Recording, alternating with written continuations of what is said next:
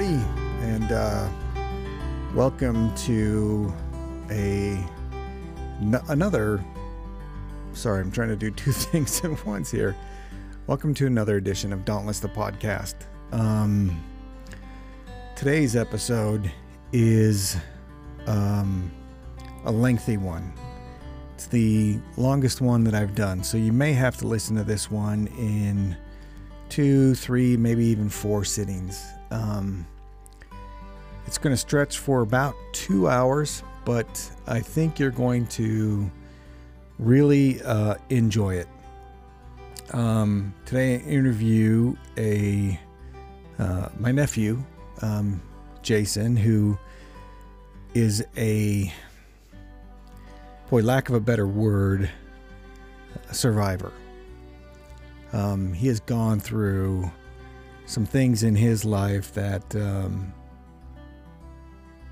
unfortunately, in some cases, are all too familiar to people. Um, and then he's also done some extraordinary things in his uh, military career for uh, our country. But just to get some um, housekeeping out of the way, uh, I'd like to thank bensound.com for the royalty free intro music that you're hearing in the background. Um, also, um, find Dauntless the podcast on iHeartRadio, Google Podcasts, and Spotify. You can uh, reach out to us on our Facebook page, Dauntless the Podcast. You can email us at dauntlesspodcast at gmail. And you can find us also at anchor.fm slash dauntless the podcast, where you can leave us um, basically like a voicemail if you want, um, and stuff like that. And I, and I can uh, incorporate those into the show or not, or just listen to them. So please uh, reach out to us on any of those platforms. Um, stop in, say hi, send an email, hit the Facebook page. I I usually check that a couple, three times a day and reply if needed. Um, I also post updates, uh, inspirational memes that I run across, uh, and other things. So, um, word of warning on today's uh, episode um, there is some language used, um, but once you hear what this guy's gone through, um, I think you'll understand. Um, he is a uh, combat decorated vet. Um, did some amazing things um, for our country that uh, has gone uh, unseen, unheard, um, unrecognized, with the exception uh, he did receive a Bronze Star for something that he did in combat. He has been physically abused, mentally abused. He's been paralyzed. He's been stabbed 12 times. He's been shot two times. He's been addicted to drugs, prescription, um, due to some of his injuries. And he has survived 100% of the days that were thrown in front of him truly an incredible story, and I hope that you um, can find inspiration in his story. I hope that you can find um, courage in his story um, for even deciding to put this out there to the universe. Um, yeah, quite a uh, quite a courageous thing. Um, this is the first time that he's ever um, talked about this um, outside of you know going through uh, professional help and you know talking with his sweetheart Mandy. And you know he was pretty nervous about doing it. Um, thought about canceling it a few times um, but ultimately decided to to come on and and um, and talk. So you know, please um, you know, come at this with an open mind. If if this guy can survive all of the things that he um, has survived, you know, from a very young age um, up until uh, as recently as as um, a few days ago when I uh, interviewed him. Boy, sure makes what at least it makes what I'm going through seem like uh, small potatoes. Um, and he is truly an inspiring guy, and I hope you enjoy it. Hope you enjoy getting to know um, Jason. Uh, again, please, if you have any questions for him, um, you can reach out through um, the Facebook group. Uh, he's a member there. He'll be able to see it and probably respond to you there. Um, if you want to send something private, please send it to dauntlesspodcast at gmail and I will forward it to him. Um, but uh, yeah, without without further ado, um, here is uh, how do I say it? Combat veteran, decorated combat veteran, um, Jason Krenik telling his story on my humble little seven, eight, nine listener podcast show, Dauntless the Podcast, where we uh, talk about um, defeating life's challenges. And this is definitely an episode that uh, is is all about defeating some major major challenges. And I hope hope you enjoy it. Um, please let me know if you do. And without uh, further ado, I will um, press play on the recording. So here is Jason Krenik.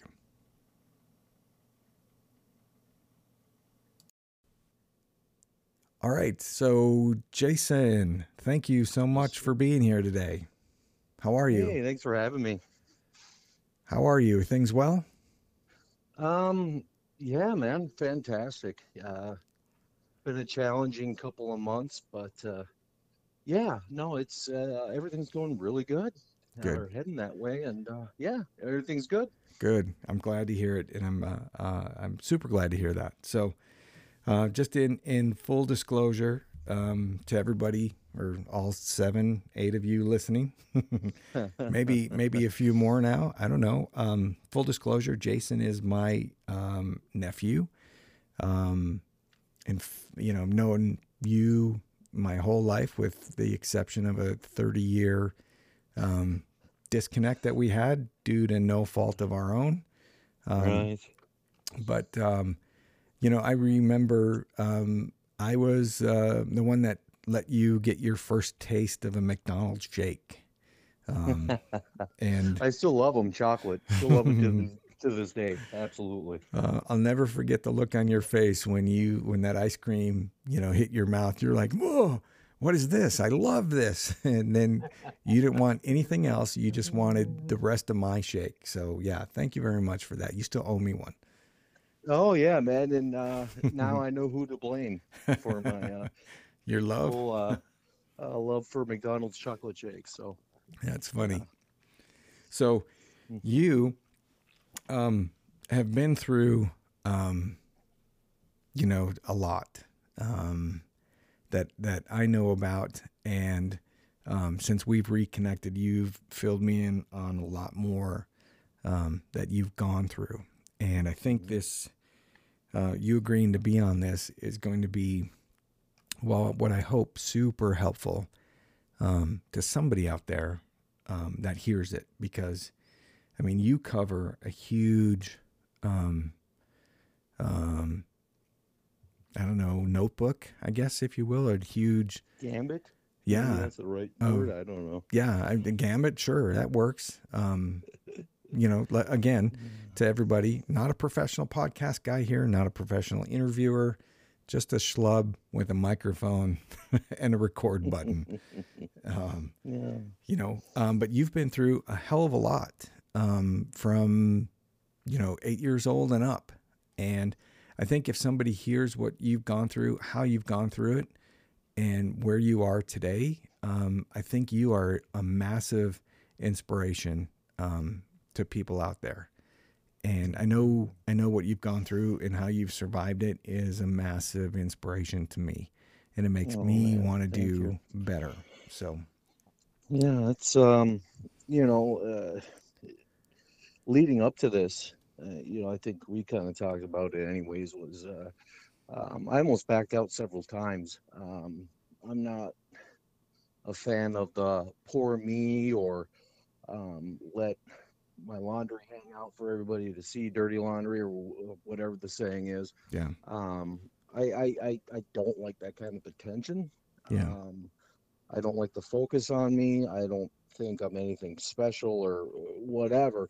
Um, to the point that, yeah, I almost, I almost called it off a few times. Um, it was making me sweat a bit.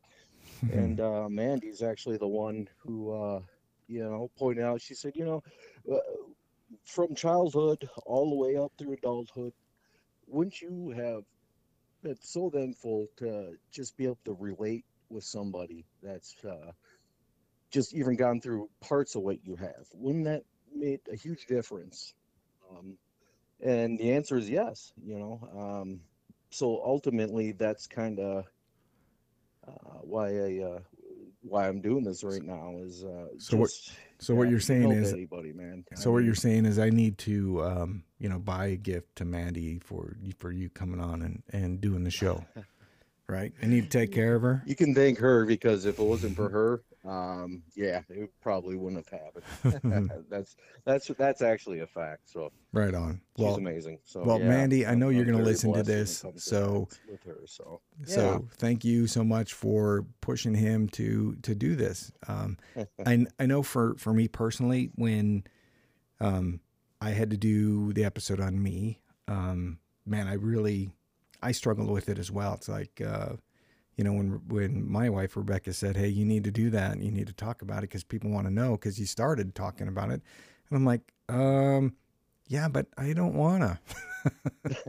right, you know, started being a little whiny, whiny. You know, and we're very similar, I think, in that fact. You know, where uh, yeah, I I I, I don't necessarily want to be on the you know on the spotlight.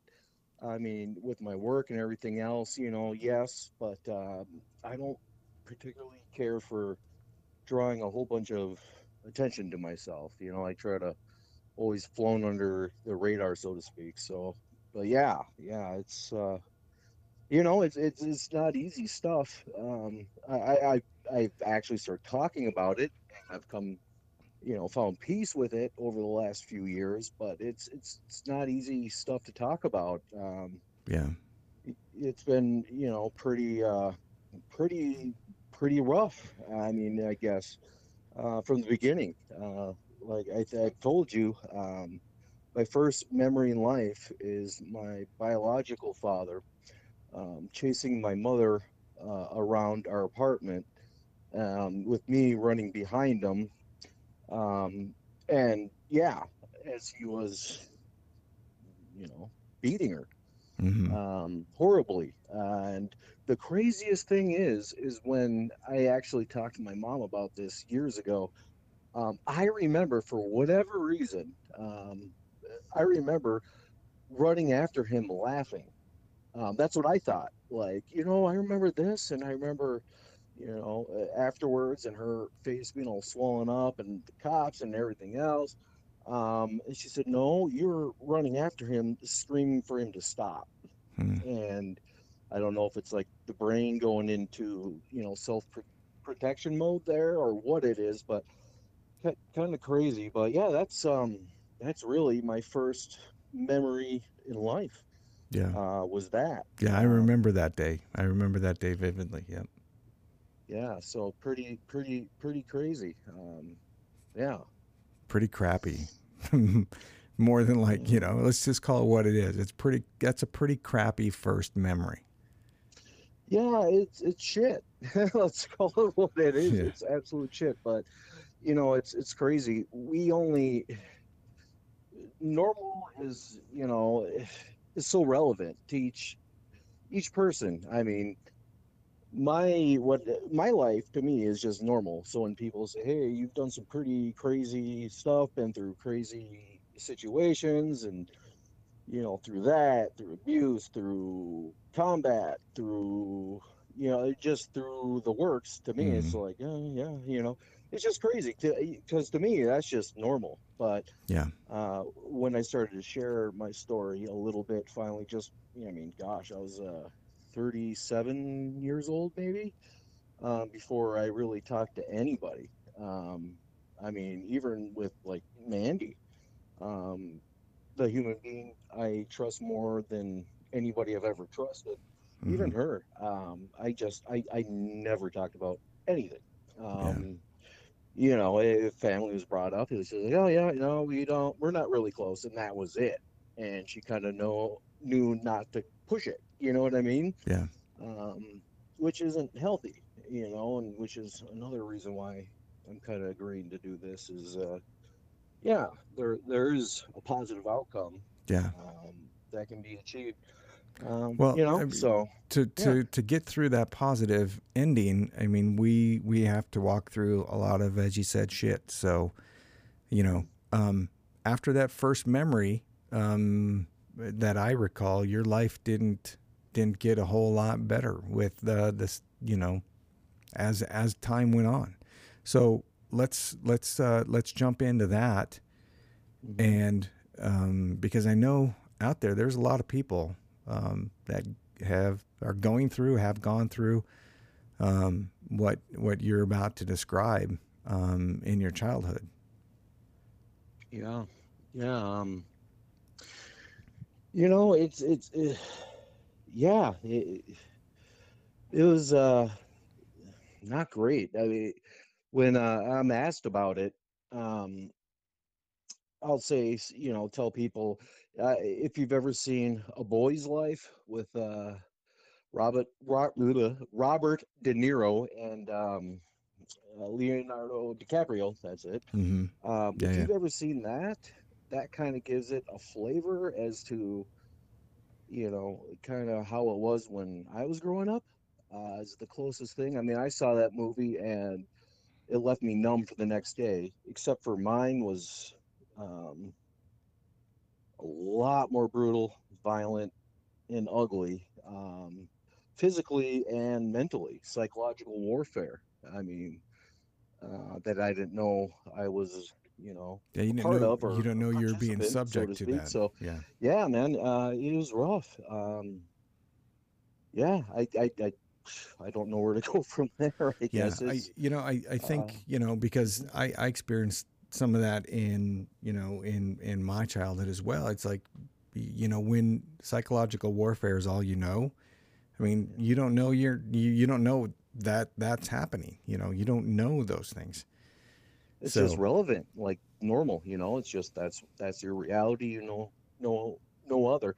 I do, and I think my saving grace, um, to a point is that I, even back then, I always remember as far, far back as I can go, um, having anxiety about that and the feeling of this not being okay.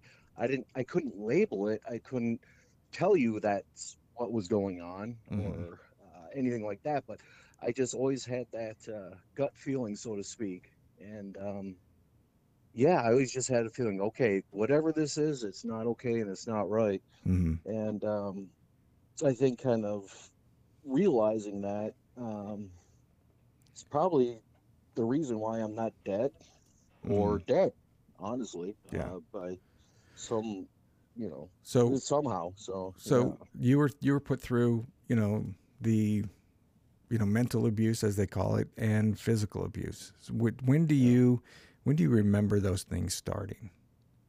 Oh man, um, eh, before kindergarten, really, um, you know, where it it started getting kind of violent.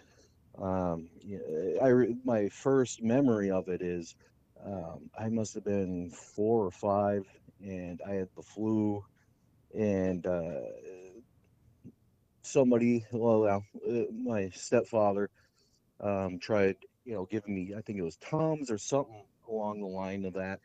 Um, and I spit it out. So uh, yeah, uh, he took it, jammed it in my mouth, picked me up, slammed me against the wall, and kept shaking me.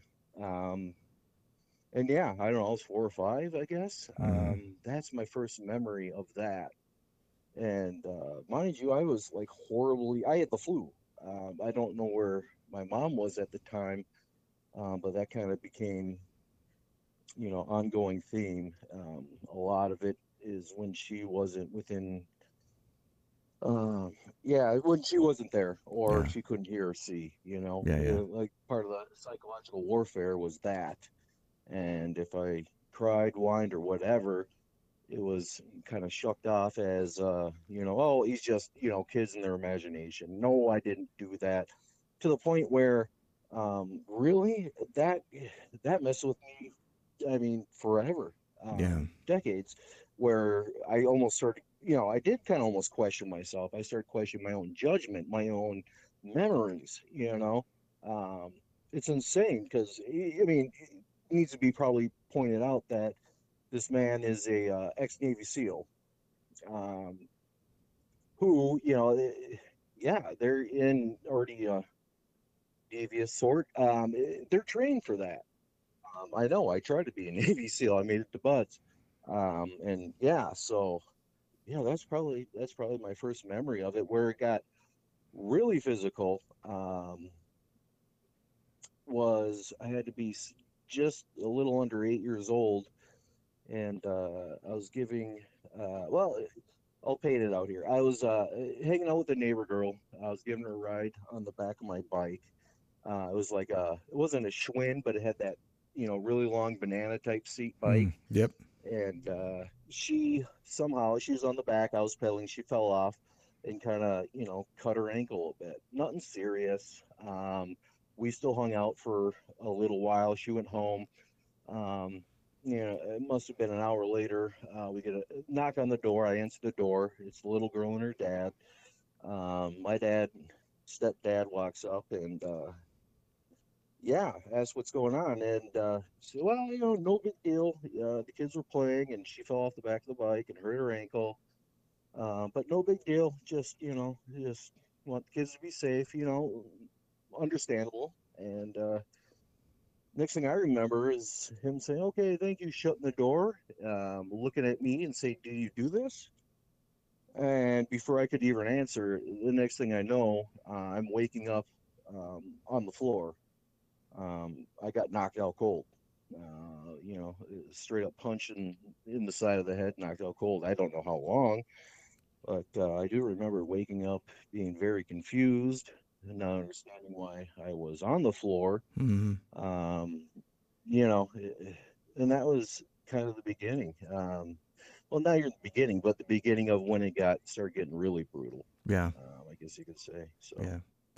Yeah. I remember um, one time you came over uh, to the house and you had a whole side of your face was was uh, black and blued up, and um, we were asking like, "Hey, what the heck? What the heck happened?" You know.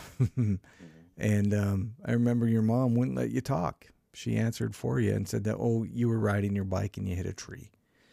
And I'm like, you know, I smashed the side of my face in riding my bike, but it Mhm. didn't look like that. So, you know, my skepticism. The old oops accidentally fell down the stairs Yeah, Why type yeah, routine, I guess. Yeah. yeah. So, I mean, if you if it started that violent at eight, and I remember that what you were 10, 11 maybe at that time, Oh God, um, yeah. and uh, I can't imagine, um, you know, going going through it. How long, how long did that type of uh, well, I'm going to call it what it is. How long did that abuse happen? Uh, up until I went in the Navy, um, the last time I saw him uh, and was at home before um, I shipped off to boot camp was uh, um, I heard him talking to his mother. Um, something about me um, actually joining the Navy. And uh, my girlfriend at the time and I were sitting downstairs watching TV. And mind you, I rarely ever had people over at my house. Um, I can imagine. you know, yeah. Well, and the the the, the thing that that's just wild is um, you know, everybody, all my friends thought he was awesome. Um, even Mandy, who's met him uh, the seven years we've been together, um, she's met him, I think, two or three times, and um, she's like, "Wow, yeah, no, he, he he seems, you know, pretty awesome, really good guy, whatever." And he is, he's, you know, can be funny and everything else. Um, anyways, I yeah, I was sitting down with my girlfriend at the time, and um, I heard him on the phone with his mom, who had moved to Florida, um, saying, you know, horrible things about me, how, you know, he doubted I'd even joined, and you know, just what a piece of, you know, shit that I am, and I never amount to anything. I'm not, you know, lethargic, and just I I won't even go into all of it. It's, it's ugly, you know. We get the point here, and then, you know, my girlfriend at the time looking at me nervous because by that point I started flipping my shit, where I would go up and confront him, um, as I did that day, and I started coming up the stairs, a split entryway house, and I was already screaming at him. Um, you know, uh, anyways, he came to the top of uh, the second floor, and I start bum rushing him um, from the entryway up the stairs, and I got a couple licks on them, and uh, just like it started when I was, you know, seven, almost eight, you know, woke up on the tile um, in the entryway, you know, bleeding from my my nose, my mouth, and had a concussion. Hmm. Um, you know, and that's how it went. I mean, so it went all the way through. And the thing, I, I think most people who have been through not ideal childhood or any kind of abuse, um, the the mental and emotional abuse is far worse than any physical uh, abuse that I've ever gone through. Anyways, I mean, all the black eyes, you know, busted lips, whatever, bruises, all that fun stuff. That that that heals, man. You know, it's the uh, it's the physical stuff that really, well, for me, anyways, really really stuck and uh, did more damage than that. Even I think. Yeah, the know, mental the mental stuff did more damage than the physical. Yeah. You know, it's um, that's the hard part of getting over that stuff for me, anyways. Well, you know, I, Um, I, I think you look at it this way because you can see your friends, right, and the and the lives that they have with with their parents, um, and stuff like that, and you're like going, well, wait a minute, you know, how come, you know, how come, you know, their dad's not beating the crap out of them, um, you know, and oh, it wasn't even just that. I mean, it was, uh, I, and I experienced this with um, Mandy's family all the time. Um, yeah, it, it, it still affects me to a point where it's not even that, like, they talk to each other, you Mhm. know, it's not, um, you know, he walks in the door and, oh, this is messed up, I'll tell you after this part, but uh, he walks in the door and get downstairs, I'm talking to your fucking mother, and that was it. Um, then if I was lucky, I would go a week or two uh, where I could avoid him, um, and that would be the best case scenario was something like that. Mm, Whereas when I moved back, um, maybe four years ago from uh, Washington, um, I ended up staying there um, for uh, I don't know a week or two. And uh, one day I was on the couch downstairs watching TV, and I heard um, the front door open. And I kid you not, uh, before I even knew what I was doing, I popped up, ran, and went down the hallway uh because when you walk in the door, uh, you can kind of see downstairs. Uh, and I ran in the hallway and I was standing there, and um, yeah, man, I started shaking, everything else. Um, and then it hit me like, hold on a second. You know, I'm like 36, 37, something like that. What in the hell am I doing? You know, it's mm, such an ingrained reaction to that kind of stuff where I didn't even realize it. I was doing it. It was just automatic, bam, you know, um, where that messed me up. I mean, the amount of shame uh, I felt for myself, you know, um, just like, man, what is wrong with you? You, you, you know, take off and run like, yeah. I mean, it, you know, it's it, we are talking earlier. It's you know, ripple in the pond, man. You know that kind of stuff. Yeah. You know, Yeah, flowing yeah. through uh, in ways I never even expected. Yeah. Um, And and until I you know, finally um, went and talked to somebody at the VA. Yeah. know, eh, You know when when that. when that happens, I mean, you know, you instantly went back to like, holy crap, I'm I'm, you know, 8, 9, 10, 11 now and shit's going to get real, so I need to run and hide, hmm you know, It versus still happens now, man. I mean, not not like that, but um, you know, like with Mandy or any other relationship I have, um, if you know we get an argument or something like that, and um, the voices start getting loud, um, and you know, my ex-wife said the same thing, and at the time I I, I wrote it off. This was you know ten years ago.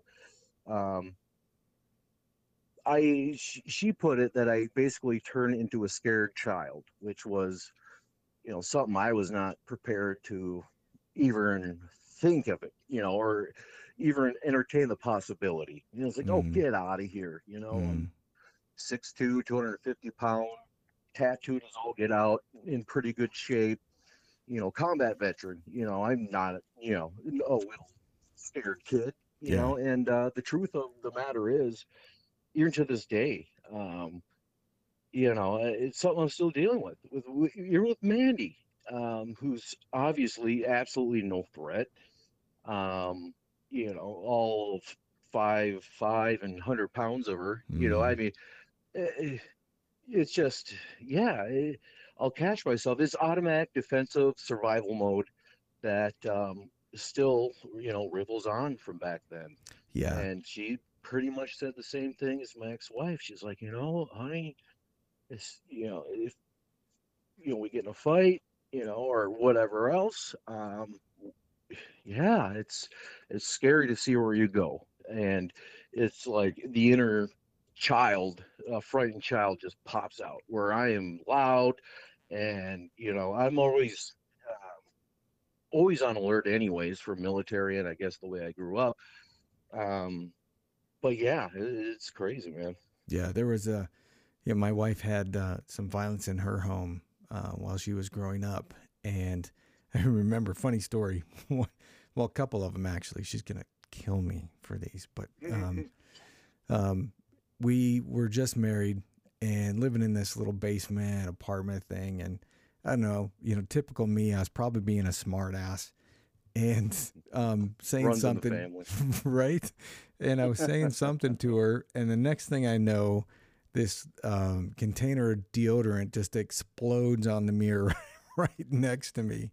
So, you know, I must have just, like I said, just been a smart ass. And she just got so mad that she went instantly into fight mode where, you know, where she got that from.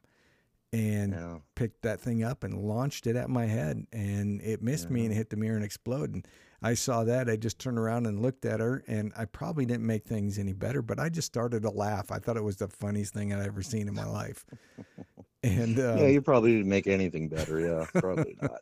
you know, um, another time we got in this rage or argument and we were doing dishes and there were dirty dishes on the countertop and she just took her arm and just wiped them right onto the floor Yeah. and just broke them all. And I'm like, Oh man, yeah. again, smart You ass know, Adam comes uh, out, and I, just had. I just look at her of- and I said, oh, uh, go ahead. Sorry. yeah, Sorry. I said, smart ass Adam came out, and I looked at her and I said, well, that was good. Now we have to buy new dishes. Oh man. Wow, you're lucky keep breathing. right.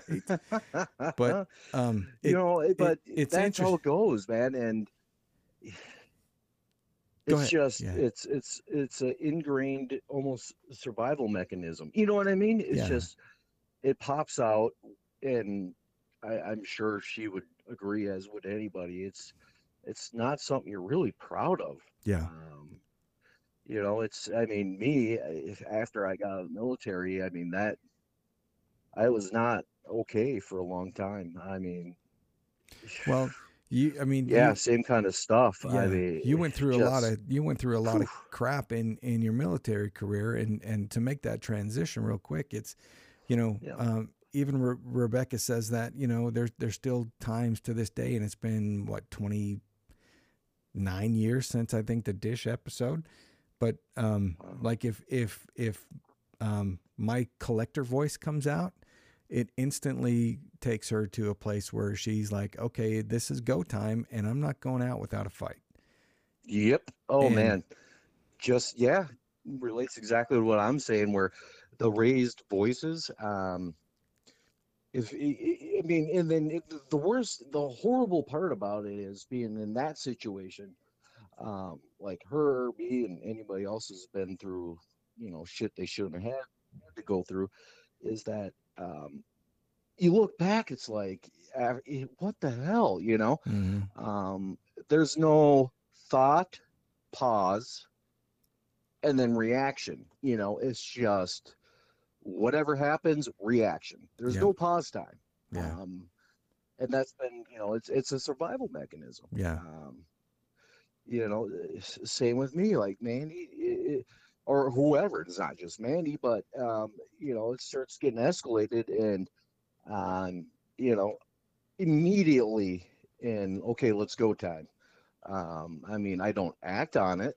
Um, you know, I don't anymore. Back after I got out of the military, um, you know, I'll I'd go looking for it almost, but um, yeah, man, it's it's it's it's not a really it's it's for me it's shameful.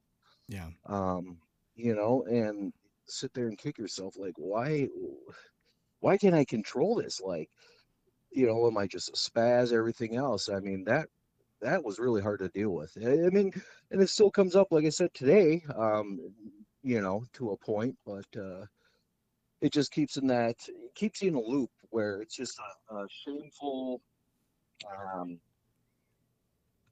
yeah. Yeah. It's uh, it's i don't even it's tough. to There's sorry there's this stuff kind of puts me off. No, that's right. It's me a little scattered. I apologize. it's you know it's 100% fine. I mean you're not a professional interviewee. I'm not a professional interviewer. So we're just you know two guys talking about some horrible shit that went down and and hopefully us talking about it maybe will help somebody else or you know maybe they can relate to it and say you know oh geez it maybe yeah i can relate you know or uh, yeah what how they handled that situation maybe that'll help me handle that. Now, I would advise anybody against laughing at somebody that throws deodorant at them. Um, just right or a large you know uh Or if- tattooed combat vet yeah, right. Yeah. yeah. Don't don't scream at them don't don't do that. Um, you know- yeah you know and that's just it it it's it's it's talking about this stuff i mean this is real it's an you know yeah i'm not a professional interviewee or whatever but uh it's it's it's real and It's it's, not easy stuff to talk about it's not, um, and you know, but it's necessary it is, and if it- it's if it's it can help somebody you know that's that's literally the only reason i'm doing this is um it's really because there is a positive outcome at the end of all this Yeah. as to where i am today Hundred percent. just Yeah, you know there is you know uh positive um there's a positive ending i guess you could say. I don't know. it's hard for me honestly to listen to it jason um, from being from your uncle's point of view. It's really hard for me to hear um, you know all the stuff that you went through that i didn't know about because in my brain i'm like man had i known how bad it was i'd have come over to your house. I'd have picked you up from school and you'd have never gone back there yeah you know i would have i would have done whatever I could do as an uncle at that time, which probably isn't a whole heck of a lot. But in my brain, I'm like, you know, yeah, you'd have come live with me, and I would have raised you to be even a bigger smartass than you are now. Um, but you know, that's a tall task it it, it it it wouldn't have been violent. I can guarantee you that because uh, you know Yeah. I'm not. I mean, when when when it's time, yeah, I can flip a switch and be violent. But for the most part, I don't. I'm not. You know, I'll avoid the conflict until somebody doesn't want me to avoid the conflict, and then it's like, okay, game on, let's go. Um, so, um, That's something I actually, growing up for a long time, um, you know, my mind's forever going. It never shuts off. I can't shut it off. I I'm a horrible sleeper. I never sleep usually more than a handful of hours in uh, any. I was going to say at night, but I don't even sleep at night. Any particular 24 hours span, a few hours at most. My mind's always going, um, and I often thought about, you know, eh, I remember. I think it was the last time I saw you. Um, uh, until recent times. I it was after you brought me to buy my first guitar when I was 12, my birthday, and you showed up at our house and you had some beef with uh, the stepdad, and um, I remember coming to the door and, and saying like you got to go or something like that. Fill me in on that. Mandy kind of told me you guys spoke about that. I yeah, um, it was it. Well, a couple of things. Um, he was on the phone with a with your gran, and just talking some nasty crap, right? So, mhm. you know, for me, it's like, um, okay, yeah, you say what you got to say, but you don't have to be a dick about it. And I jumped on the phone, and then he started being a dick to me, and I said, well, I doubt you'd say any of that shit to my face. and um, he said, oh yeah, and I'm like, great, I'll be right over. so, uh, I, you know, and, and at that point, you know, I wasn't a small dude. Um, I wasn't no, you weren't. You're pretty in shape. Yeah, I remember. and uh, so I showed up at the door, and I said, "Well, here I am. You know, fucker, say what you got to say. Let's go." You know, Yeah. and um, you know, he started backing up, and your mom came down the stairs, and he stood behind her, and then he just walked away, and walked up the stairs, and I'm like, "Where are you going? I'm right fucking here. Let's do this. If we're gonna do this, quit quit talking about it, and let's do it." You know, Right. I didn't care. I didn't, you know, I, I still, you say that he's a Navy SEAL. Um, I Mhm. have my doubts, um, just based on, you know, how he acts, how he behaves and, and what I know about him. But, you know, I'm, I don't care if he was or if he wasn't. I mean, if I got my ass handed to me, I'd get my ass handed to me. It wouldn't have been the first time, you know? Exactly. It's yeah, I feel the same. And I actually I have seen photographic evidence because I doubted that too um, most of my life.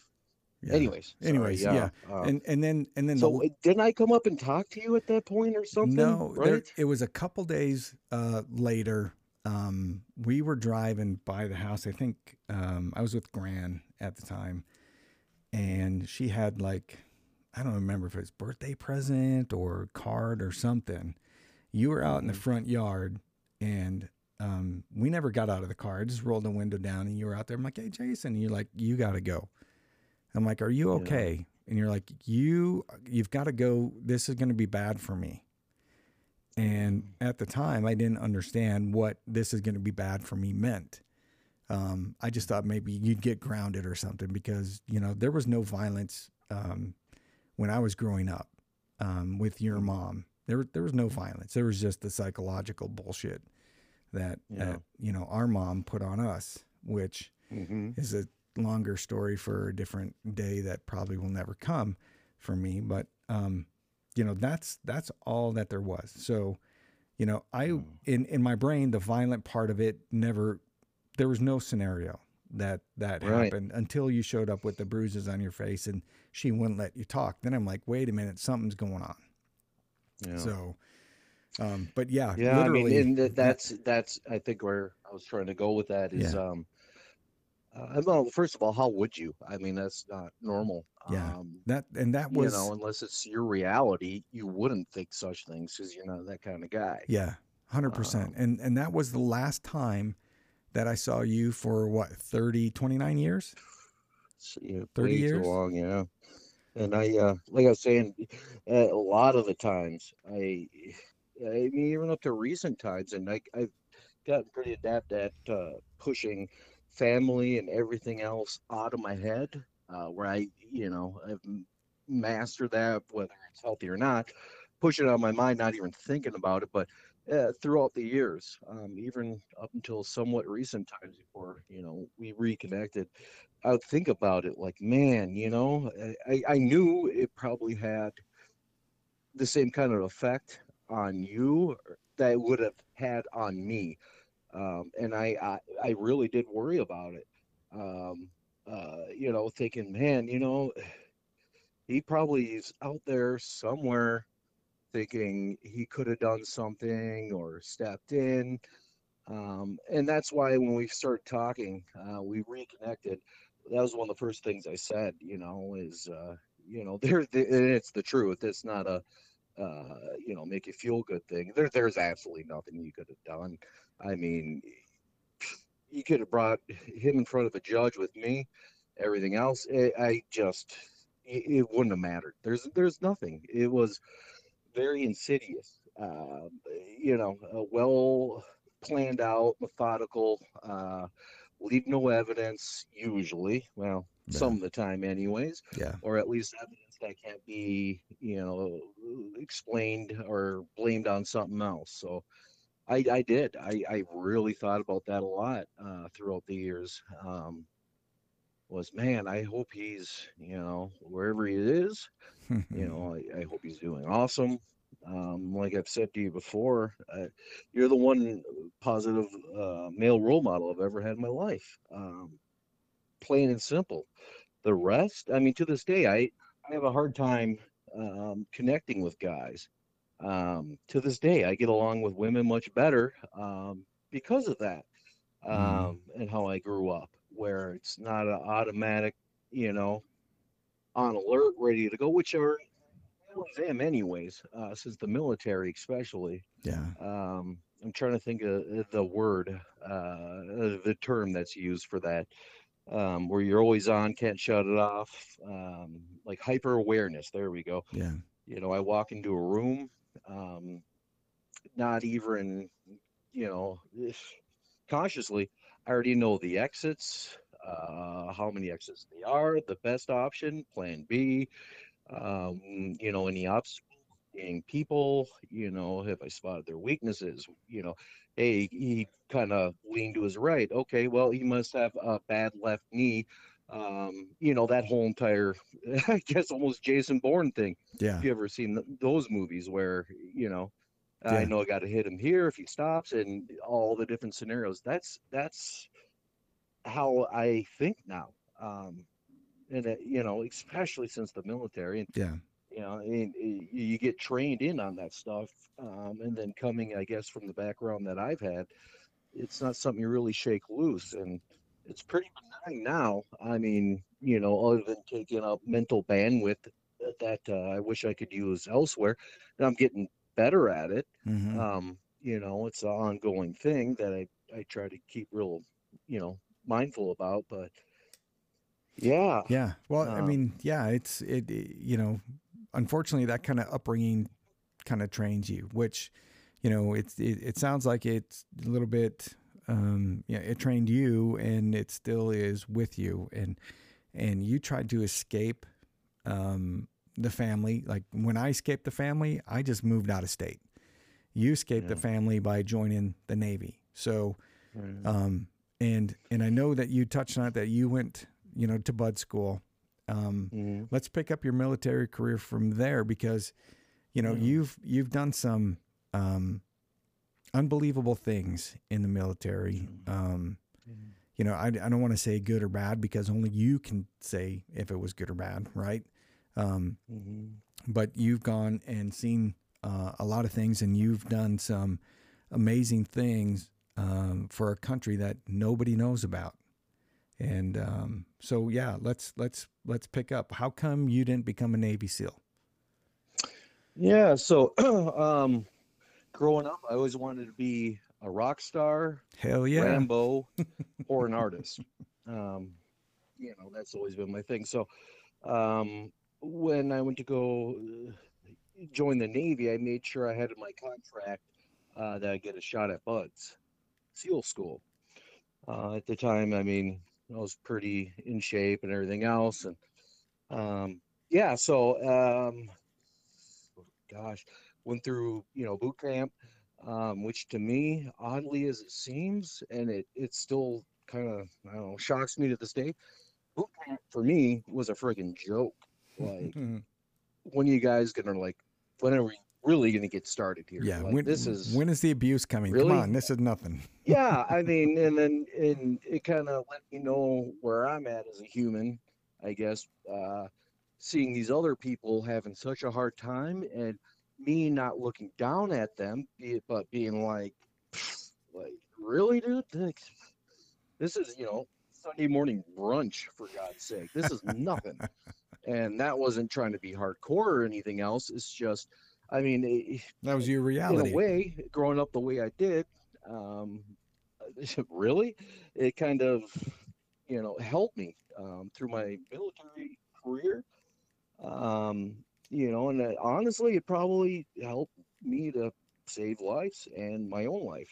Really, I, I, I breezed through boot camp, went to A school, um, got shipped on the BUD/S, uh, and I was there for San Diego. I was there for um, a little over a month, and uh, basically to be a, a Navy SEAL, um, not only do you have to be hardcore, um, but you have to be pretty much the perfect human specimen, meaning you don't have any kind of physical and, of course, mental issues whatsoever.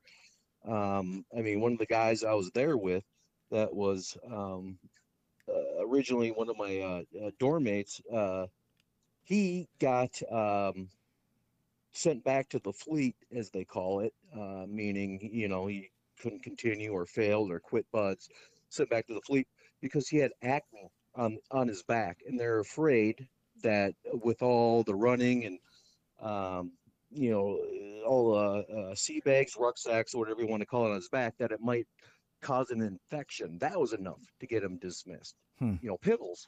Uh, yeah. It's crazy. So you go through tons and tons and tons of physicals. I mean, anybody that's ever been through uh, boot camp already knows that, uh, regardless of uh, which branch it is. You, you know, the, the, the physicals are insane.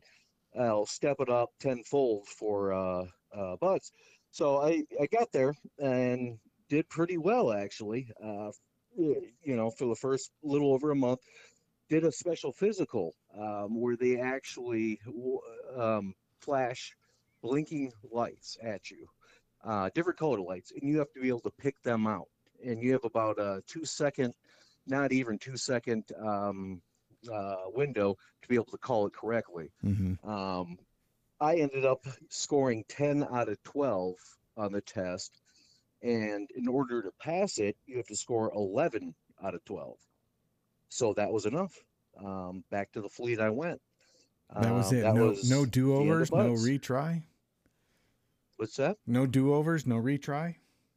Uh, I'm calling. It's just, it's like, you know, missing a leg. If you're missing a leg, you're always going to be missing a leg. Yeah. Uh, you're colorblind to a degree. You're always going to be colorblind. There's, it's not a physical thing where if I would have worked out more, I could have passed it. yeah. It's I'm literally colorblind slightly, um, which I never even knew. I never even knew. Um, I mean, I scored 10 out of 12, but that was enough. Yeah. Um, they, you need to be perfect. And I, I, I understand why to a degree. Um, but yeah, that was enough, man. That was it. Uh, back to the fleet I went, which was a really hard blow. I mean, that's the reason, the only reason I joined uh, the Navy is, you know, if I'm gonna uh, be in the armed forces, I want to be the baddest motherfucker there, that there is. Yeah. Uh, you know, and who are the baddest? The Navy SEALs. So that um, that was really tough. Um, luckily, um, when I went back to the fleet, got uh, assigned to a ship, um, my captain, uh, to this day, I haven't talked to him in a few years, um, but um, amazing man, amazing man. He, uh, uh when I uh, reported uh, to my duty station, I met my captain a few days later, and he was thumbing through my um, jacket, which is pretty much my service record, mm-hmm. um, all the info about me, uh, everything. And he, yeah, he said, well, you know what? They're actually um, kind of developing a new assault boarding teams, um, special op organization. Would you be interested? You'd be a perfect fit. And I said, well, yeah, that's why I joined. I want to be a SEAL, but hey, I, you know, I'm partially colorblind. Um, long story short, he ended up pushing it through, and uh, I was shipped off um, just back to school, Yeah. uh, close quarter combat school, um, and boarding up school rather, um, where I spent uh, six, seven months, something like that. Um, basically, um, learning how to um, fight within the confined area of a ship hmm um, you know, close quarters. You know, you think of a ship, um, the passageways are maybe four, four or five feet wide and maybe six and a half feet tall. Um, and it's steel. It's really confined um, quarters. So yeah, that's got shipped there and went through that school, and then I got assigned. Um, I won't say the ship's name. Um, Yeah, I don't want you to get in trouble. respect um, to uh, my shipmates. You know, I I, I don't want to whatever, but it's uh it's a FFG. It's a guided missile frigate, uh, Perry Hazard class. Basically, um, they were commissioned uh, in the early '80s to fight and well, seek out and fight Russian subs. Um, well, specifically USSR subs, Soviet subs. hmm Well, by the time the ship was commissioned, I think it was 86 or 87, uh, when uh, the Soviet Union fell apart. Um, so here's this ship. It's a small ship. Um, I think mine was about 512 feet long, which, if you're not familiar with ships, sounds pretty big. Um, this is one of the smallest uh, ocean-going vessels that the Navy has or at least had when I was in, um, that was capable of going, you know, pretty much anywhere. hmm Um, it was the smallest one, and uh, yeah, under 200 guys. Uh, what they ended up doing was turning some of these um, guided missile frigates into special ops platforms, uh, where they would um, go around the world. Um, you know, of- a lot of them had uh, SEAL teams on them, I believe. Um, mine, uh, what we did um, was, God, what was our uh, mission statement? Um, to board suspected, uh, to board vessels suspected of carrying large and small arms uh, with the intent of smuggling them into the United States or Canada. Um, and that's what we did. Um, we'd get intel uh, in the South Pacific, mind you. That's where Mhm. we operated. Okay. Uh, South Pacific. Uh, we get intel about a ship um, that they might be smuggling, you know, whatever it might be. Um, tons of, uh, you know, automatic machine guns to missiles to we even ended up um, finding two dirty bombs, atomic bombs, where that were um, made out of um, some of uh, I think it was uh, Russian, like the uh, atomic or uh, um, nuclear waste, you know, from like their power plants. It's Yeah. dirty bomb is where, yeah, basically it's um, nuclear atomic um, material that is scrap or whatever else. When the USSR fell apart, uh, nobody was keeping an eye on anything, so that stuff got sold in the black market, and you know, some of it got turned into, um, you know, mini nuclear bombs. So yeah. we end up actually busting. Um, we end up busting two ships, or one ship, and finding two of those on one ship actually. Wow. So, um, anyways, I'm getting carried away here. Um, That's in, that's Yeah. that's incredible. What's that? I said that's incredible that you guys went in and and uh, you know stopped two dirty bombs from coming into the U.S. That's that's amazing.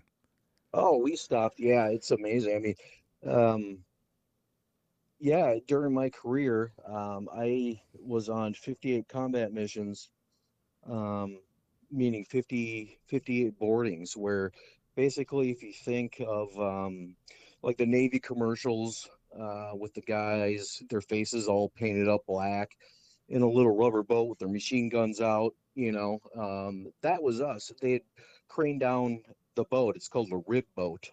Rigid hull inflatable boat is what it stands for. And uh, basically, under the cover of darkness at night, uh, we'd run dark, meaning all the ship lights would be turned off when we were uh, approaching the vessel within, I don't know, 20, 30 miles of it, kill the lights, sneak up within a mile or two. Um, and then, yeah, me, I was part of an eight man team. Uh, they craned down uh, the rib boat. Uh, we'd get in and we'd basically just put over there and, um, yeah, uh, hop on board and get to work. Um, Yeah. Some of the times, Get get to uh, work. Uh, That's that. it a That has a different meaning, though. Get to work has a different meaning. yeah, I suppose, huh? Um, get to work. Basically, uh, the other the other guys on my ship, uh, the rest of the crew, called us the Goon Squad. Um, you know, basically we go whack and stack them, man. Um, a little uh, pedaling backwards here. Um, a lot of these vessels, I actually every single one that I've been uh, that I've boarded, um, were crewed by South American uh, men. Um, basically, uh, the whatever terrorist organization, um, they're too big of pussies to actually go and do this themselves. So what they do is find, you know, Pablo in a, uh, you know, Chile or Peru, um, hire him um, to actually be a part of the crew for the ship with all the explosive guns, bombs, whatever the hell it was, um, to try to sneak it up uh, into America or Canada. hmm Um, you know, they'd never get their own hands dirty. So, um, anyways, there's only 56 out of the 58 boardings I did. Um, the average career um, for somebody in boarding ops, uh, they they do about 20 to 25 um, combat deployments. I did, yeah, 58, and 56 of them uh, resulted in complete casualties on the ships that we boarded or boats. Um, and the reason why is, um, well, I'll just tell the story. Uh, the first, it was my first boarding. Uh, we actually ended up taking all four. Is only, is a small little boat. Um, only uh, four guys. Uh, we ended up taking them prisoner. Uh, they're Chileans, and we were maybe a thousand miles out from the Chilean coast. And um, so uh, we took the prisoner, brought him back on board. Um, their navy ended up coming out uh, to pick them up. You know, we turned them to their country, and by Chilean navy, uh, it's it looked more like a rusted out, you know, fishing boat. But anyways, they picked these guys up, these four guys, and um, they were less than a football field away from us. Uh, they made sure that we could see it. They lined all four guys up out on uh, the fantail of the ship uh, on their knees and went down one by one, uh, you know, executing them, uh, you know, around to the back of the head and booting them into the ocean. Um, and this is my first boarding. This Wow. is like, you know, we, we did a great job. Uh, we didn't end up even having to fire around. We secured everybody hmm you know, it got them back on our ship. Good job. Hey, this ain't so bad. This is nothing. Um, well, yeah, uh, very misleading to what my career ended up actually turning into. Um, the reason they do that is uh, the Chileans did that is, you know, America being what it is, um, the these countries in South America do not want to look like dumbasses or be embarrassed by, uh, you know, their people in front of the Americans. hmm Um, you know, the vibe I got at the time, um, I don't know if it's still the case, is that, you know, the, the governments down there pretty much, you know, go ahead, do whatever. They're going to turn a blind eye, or least they're not going to spend resources trying to stop these people from doing crazy shit like that. But you better goddamn not embarrass us in front of the Americans Hmm. um, which is why 56 out of the 58 boardings I did resulted in complete casualties because these guys, knowing this, only gave up twice. Um, you know, they, they had no incentive to stick their hands up because they're dead. Yeah. Um, you know, which ended up getting kind of, as the years went by, got kind of heavy on me, you know. Um, at that age, you know, 18, 19, 20, 21, you know, you're invincible. You don't think about these kind of things or the uh, reaches it has or why these people are doing what they're doing. You know, they're just bad guys. Yeah. You know, hey, they don't want to give up. Cool. Fucking kill them. Yeah. You know, uh, not a problem. Uh, you know, job done. Let's get in the port and have a beer. Cool. Uh, as I got older, you know, it's these guys didn't have a choice. I mean, they had a choice, but not good ones. You know, uh, you get hired to uh, be a part of a crew of a ship for a couple of weeks. A lot of these guys um, didn't even know what was on board of these ships. It was already put on there. Mm-hmm. And you know what I mean? And here, you know, you're a dirt farmer in Peru, and uh, hey, man, we'll pay you three years of uh, your normal uh, salary, uh, you know, to go do this, you know, and you got 15 kids, of course you're going to go do it. Yeah. Um, and that's what, uh, you know, and honestly, to this day, I still, it's not the easiest thing for me, you know, to still kind of deal with. Is, yeah. To wrap uh, your wrap your mind around that. Yeah, you start thinking and um, opening your eyes to what's really going on. These weren't bad people, man. Um, that's that's the hardest part. You know, did I was it still necessary? Yes. Um, if if we would have been there or other similar forces wouldn't have been there, um, there would have been more 9/11 type attacks. Period. It's not even questionable. Mm-hmm. Um, it's shocking actually how little, even at the time, how how little the American public knows about what's really going on, man. Mm-hmm. Um, and day to day, the people that are dying, even outside of uh, being in tech, war, technically, um, I mean, it's crazy, absolutely crazy. Um, but yeah, so I mean, it needed to be done, um, but it's a whole lot easier, uh, you know, to to end people's lives if they're, you know, um, if they're the bona fide bad guy, not a farmer from Chile. yeah, Osama bin Laden looking guy or whatever else, not being racist, but Yeah. the, you know, technical bad guy. Yeah. No, these guys weren't bad. You know, they didn't even know what's going on. Um, the thing that's kept me from, you know, jumping off the roof is that uh, it was necessary, um, you know, for the greater cause because whether they knew or not, good guys or not, they're bringing that stuff, trying to bring that stuff up here where, you know, you might be shopping with your kids and next thing you know, you know, there's an explosion. That would have happened. Yeah. Um, how it hasn't to this day, other than 9 11, shocks the ever living shit out of me. Mhm. Just by the amount of contraband and everything that we seized, it's absolutely shocking. I, I, I don't know how it hasn't happened, Mhm. honestly.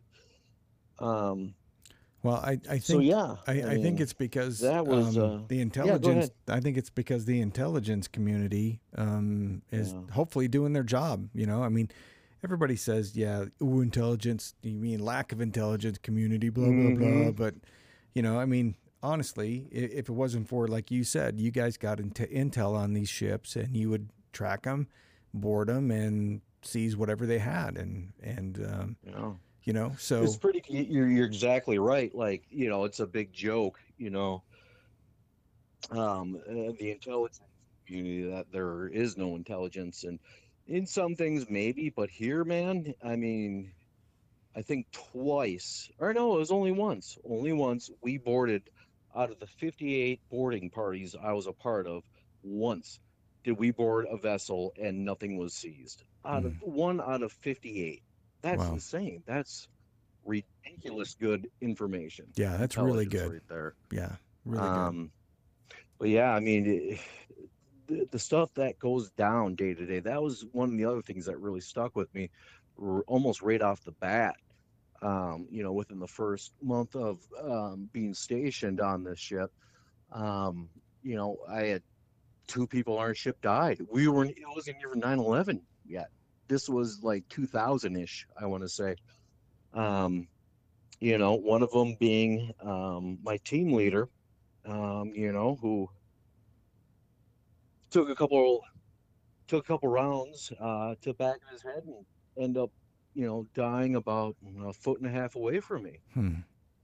Um, you know, then I ended up uh, being promoted to team lead. Um, I ran my own eight man crew. I mean, under an officer. I'm an enlisted guy. Um, but yeah, um, yeah, it's, it's it's it's absolutely crazy.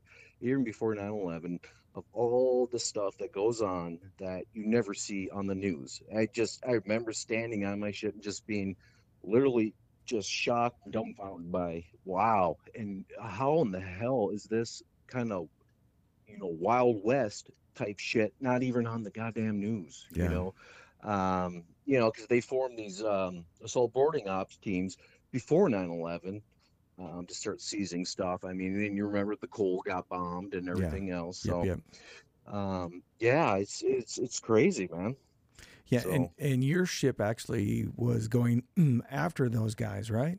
The guys that bombed yeah, the USS after the Cole? coal got bombed, we ended up chasing one of the fast boats down, um, and we were cooking at about uh, 30 30-ish knots, Mm-hmm. um, which is you know pretty damn fast. About Um, 34 miles an hour or so. that? Yeah, it's about 34 mile an hour. hmm Yeah, yep. And for a 514 or 13 foot long vessel to be going 30 some miles per hour, Yeah, that's smoking. I mean, that's quick, man. yeah, that's moving. Um, we're going after them, and this is, you know, uh, towards uh, the end of my career. I've already been, you know, stabbed up 12 times, shot twice. Um, wait, wait, wait, wait, different- wait, wait, wait, wait.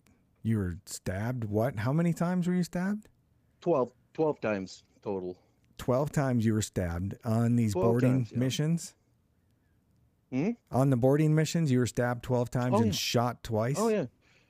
Yep, twelve times. Um, yeah, over one, two, three incidences. Um, yeah, the first time, um, you can see it in any of the pictures if you see my left hand. Um, across the top of my wrist, you can see, you know, a huge slash scar, I guess you could say. Um, yeah, that that was, I think, my fourth or fifth um, mission uh, or uh, combat deployment I was on, Mhm. um, where we uh, uh, got on the rib boat, went after them, um, boarded a, a pretty big ship. Um, it was almost like a, a cargo container uh, ship type size, anyways. Mhm. Um, and being the bull, uh, meaning I'm first on.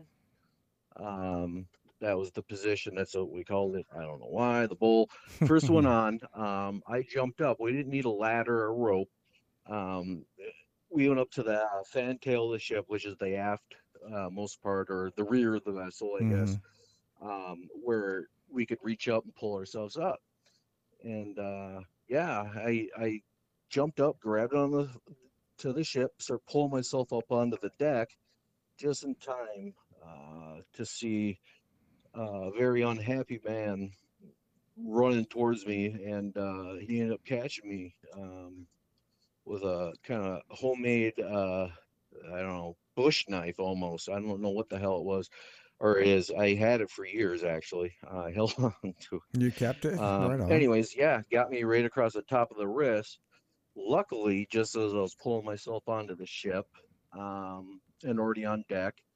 Um, otherwise, yeah, that would have been bad news. But rolled onto the deck, and then uh, you know he kind of stood after me and slashed down. And uh, if you see pictures of me on my right arm, on the from my elbow almost to my wrist on the outside of it. Uh, I got a huge scar going all the way down there. That was um, a defensive wound um, where I put my arm up to block it. Because, yeah, he's going right for my face. So, did that. And luckily, um, I'm ambidextrous. And at the time, uh, I was carrying a 45. Uh, that, that was one of the, the smart things that the Navy did, anyways is where if you're on uh, these kind of um, special operating teams, uh, you can kind of choose your own weapons, what works best for you to a Mhm. degree. Mhm. And at the time, I had a 45 before I switched to a nine because I was much more accurate with the nine. Um, on ambidextrous, and I had it on my uh, left hip. So luckily, I put my right arm up. He caught it there, and um, yeah, I, I uh, well, uh, yeah, I took uh, my weapon and yeah, ended the situation. Yeah, ended that Yeah, conflict. Mhm. what's that? Ended that conflict, yeah. I'm sorry, what's that? You ended that conflict. Yeah, yeah, it was um I got damn lucky. Uh, I'm ambidextrous. I can I can shoot a little bit better with my left than my right. Um, a lot of things I, I, I tend to favor my left hand with, um, which is what caused me trouble here over the last couple of months until I got that taken care of. But um, yeah, yeah, and he ended up falling on me. I ended up having to get an AIDS test because uh, he was a big fella. Um, you know, head wounds, bleed a lot, and uh, fell on top of me. And yeah, after being sliced up like that, my uh, left hand wasn't really wanting to work right. And Mm. uh, yeah, I was pinned down with him on top of me for a couple of minutes because it was, you know, all hell broke out after, you know, while that was happening in full uh, gunfight. So, you know, uh, everybody neutralized uh, before they can come and pull this heifer off of me. So, Yeah. yeah, that was uh, baptized in blood, they said. Wow. Um, yeah, pretty wild shit, man. That's And, incredible. uh, yeah, yeah, that's that's- incredible. one of many crazy stories I have. I my back's um you know is all stabbed up. I got scars on there. Most of them healed pretty good because we did have a vest and um through the clothing everything else when uh, uh that instance happened um yeah it, they didn't go too deep thank god it knocked me out for a minute but anyways yeah i'm getting carried away sorry That's a, that's all right. You know, Um, this whole this whole thing is about you and and what you've gone through and and how you, you know, overcame it and and you know, and everything. And I and I know that when you guys were uh, chasing that fast boat down, you were you were talking a little bit about it where you hit uh, a sandbar right at 34 miles an hour. Sure. Yeah, 34, well, yeah, 30 knots, 34 miles per hour. Yep. And um, we're going after them. And, you know, I told my team to gear up, get up on deck, um, just in case, you know, uh, if we had to jump on board or do whatever, you know, gave the order, let's go. And um, I was out on deck, um, double checking my gear, you know, uh, everything. Anyways, double checking my gear, and next thing I know, I'm in midair, um, flying through the air.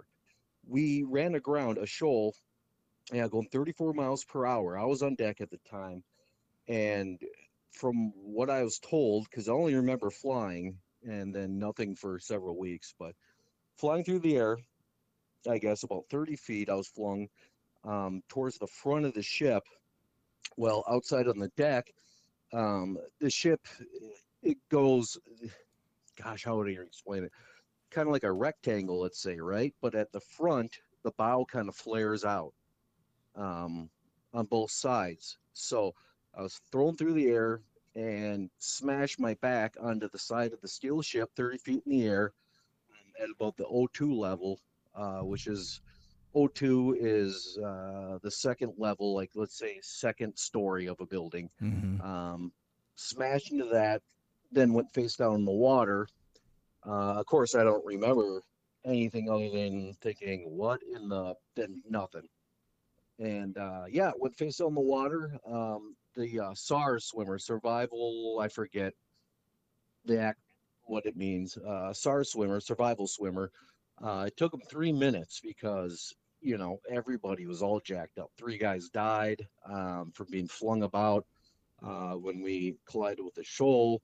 Um, he ended up pulling me out of the water about three minutes later, I guess, uh, resuscitating me. And next thing I know, I'm waking up um, in the VA hospital in Hawaii. Mhm. And uh, wow, yeah, that's a story unto itself right there, man. The beginning of uh, craziness and uh, something that really changed my life right there, man. More so than uh, any other injury uh, I ever got from combat. Yeah. Well, yeah, So- you know, I mean, because didn't you, uh, when we were talking earlier, didn't you say that you pretty much broke your whole back, top to bottom, or something?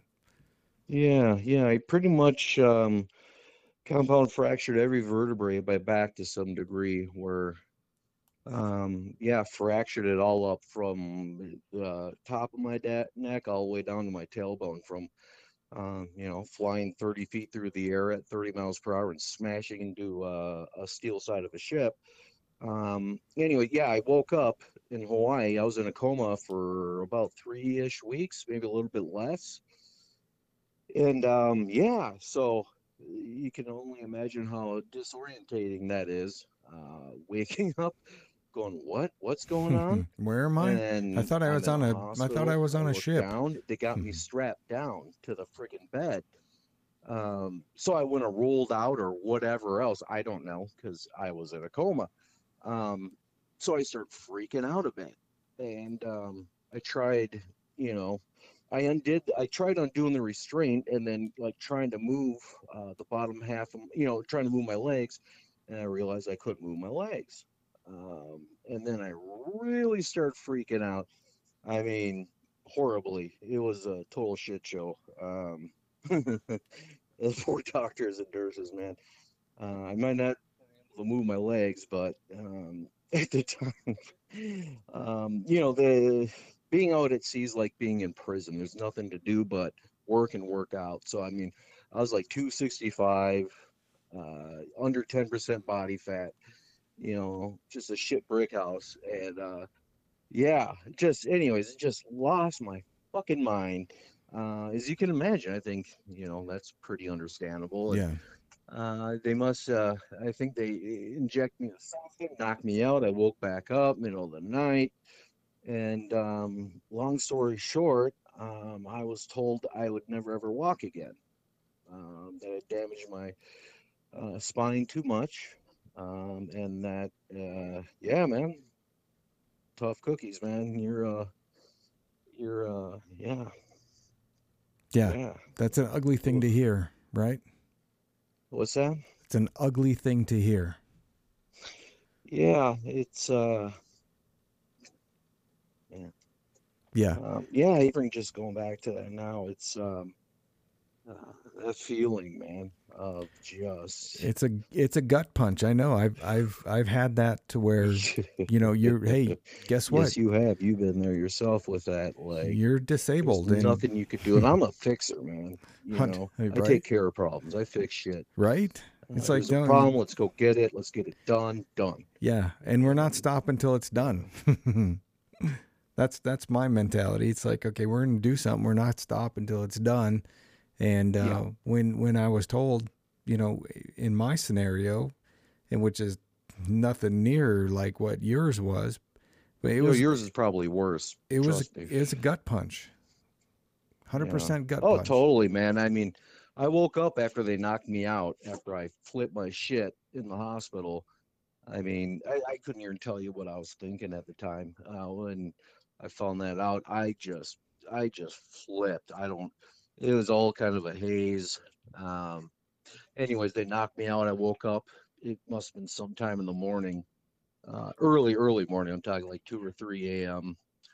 And uh, just woke up and didn't realize where I was for a second, and then it all come flooding back. And um, yeah, it was dark in my um, hospital room, uh, the VA, so it wasn't my own room. There's like three other guys, and um, I don't want to say that I was serene about it. I wasn't exactly, but I I didn't freak out this time. Mhm. Um, I just sat there trying to wrap my head around what I just been told and trying to kick my fucking legs as hard as I can, yeah. um, and not being able to, Yeah. and just sitting there like, wow, uh, this is my this is my fucking reality, man. Right. Like, uh, wow. Um, and I went, you know, pretty, pretty, pretty numb. Um, it's hard to even remember the next series of days and weeks and months, uh, at the beginning, anyways. Um, and top of it, I mean, all the damage I did to my spine, I could still feel from my waist up and talk about some pain. Um, I, I still deal with it every day to this day, um, uh, every day. Uh, it's kind of crazy, really, uh, what you really become accustomed to and deal with. Um, I've learned that, so that's I guess been a valuable lesson. But, anyways, so yeah, um, that was a rough, real rough night.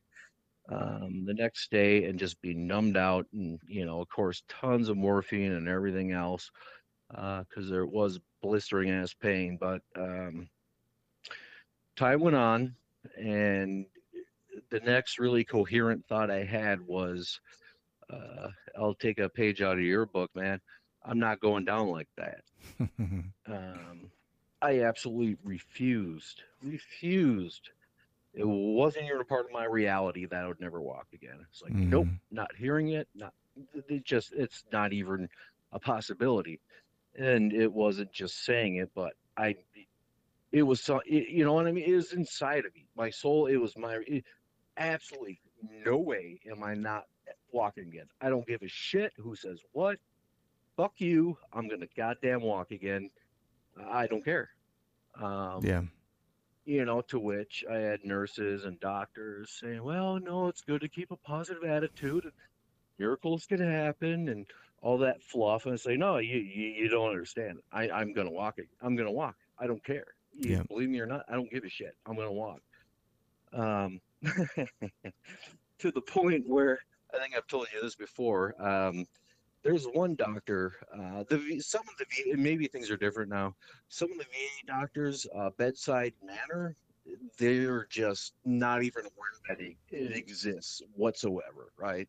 Because they're military guys. You're not in there to make people feel warm and fuzzy. You're in there to fix them, get their asses back out, to go do their goddamn job. Yeah. Uh, this guy, though, uh, I'll never forget what he looks like.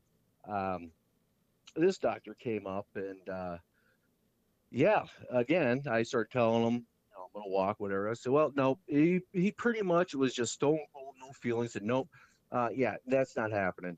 Um, it wasn't even kind of fluffing me along. Like, you never know. Like, nope, nope, no bedside manner. Nope, you're done, you know, and was really kind of rude. Um, really, I mean, I would have never, no normal person would treat somebody like that. I had at that point. So, um, anyways, I, you, again, start doing that routine. Like, nope, not happening. You know, uh, time to figure that out, you know, sailor. Yeah.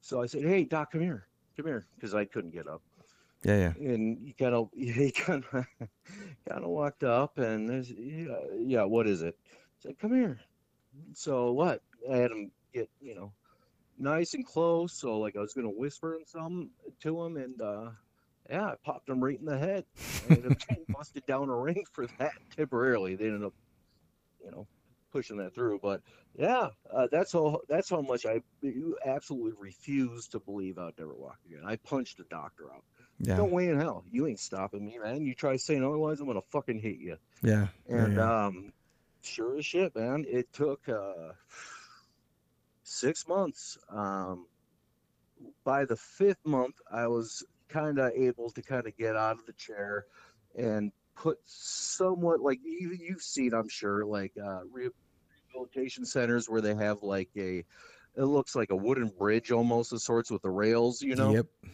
um, to kind of support yourself. I could I could start putting weight on my legs, and within a month, um, while holding on to those, I could walk underneath my own weight. Um, long story short, uh, 18 18 months later, I can run. Um, yeah, man. Um, they say that uh, you know the the mind's a powerful thing. Um, I believe that through and through and through, man. Um, you know, we shape our reality uh, by our thoughts, and yeah, I defied all the X-rays, the doctors, everybody else. This is too damaged, pulverized, on and on and on. And um, while I heard them, I didn't accept it, not to myself. This Yeah. is just, this is not my reality. It's not going to be my reality. Yep. I don't care. I'll do anything to make sure this isn't my reality. Yep. And uh, once you know, that's what ended up happening. Yep, yep. Yeah, it it it really can um it can help you a 100% and it can really hurt your your brain. Just depends on on which path you allow your brain to to walk down. Um you know, thankfully, you know, for you and I, we chose the guess what? We're not we're not going out like that. And you know, every day uh, for me, and, and I'm sure probably five times harder than mine, but for you is to, it's a conscious decision to, you know, not go out like that. Every day you wake up, it's like, okay, cool. I woke up first off. Yeah, that's a good sign. I opened my eyes. Um, yeah. second sign is I was able to put Go my ahead. my feet on the ground, right? Mm-hmm. That's that's the second uh, awesome thing that's happened today. Third thing is is well, I'm walking to the bathroom. That's a good thing. Uh, yeah, yeah, I might be bouncing off the walls a little bit, but I'm walking to the bathroom. So, um, you know, it's it's uh, it's that mindset, you know. And how easy is it to just say, well, you know, guess what? Um, I'm never going to walk again. Woe is me. I'm just going to sit here and waller and wail and feel bad and sorry and and all that. And um, unfortunately, a lot of people do take that road, and and sometimes it's it's just, you know, sometimes it's totally just, um, you know. Uh, but for me, it, it wasn't that way, and for you, it wasn't that way. So, you know, I'm glad that you chose to, you know, fight. I mean, you're a fighter. I mean, look at look at everything you've survived up to that point. Why wouldn't you fight that? Yeah. You know, I've I've always been kind of a all or nothing type of guy. Either I'm doing it 100% or I'm not touching it. And really for me, it, um, with this uh, incident anyways, it wasn't even a choice in my mind. I I mean, I can't have a hard time putting it into words. It wasn't even an option mentally for me anyways. It didn't even run through my brain. It was absolute refusal to go down that way. I don't care. I don't care who says what. Fuck you. Yeah, Uh, I'm I'm kicking it through, and that's no, that's not me. That's not going to happen. I refuse to believe it. Um, Yeah. And yeah, I mean, God only knows if I would have, you know, listened to that doctor, uh, or the doctors, and especially that doctor. Uh, if I would have just been like, oh yeah, okay, I'll just hit my pain pump and get another injection of morphine and sit here and cry for a little while yeah, which I mean, all honesty, I did. I mean, that is, it was freaking brutal. Um, I didn't even call my mom at that point.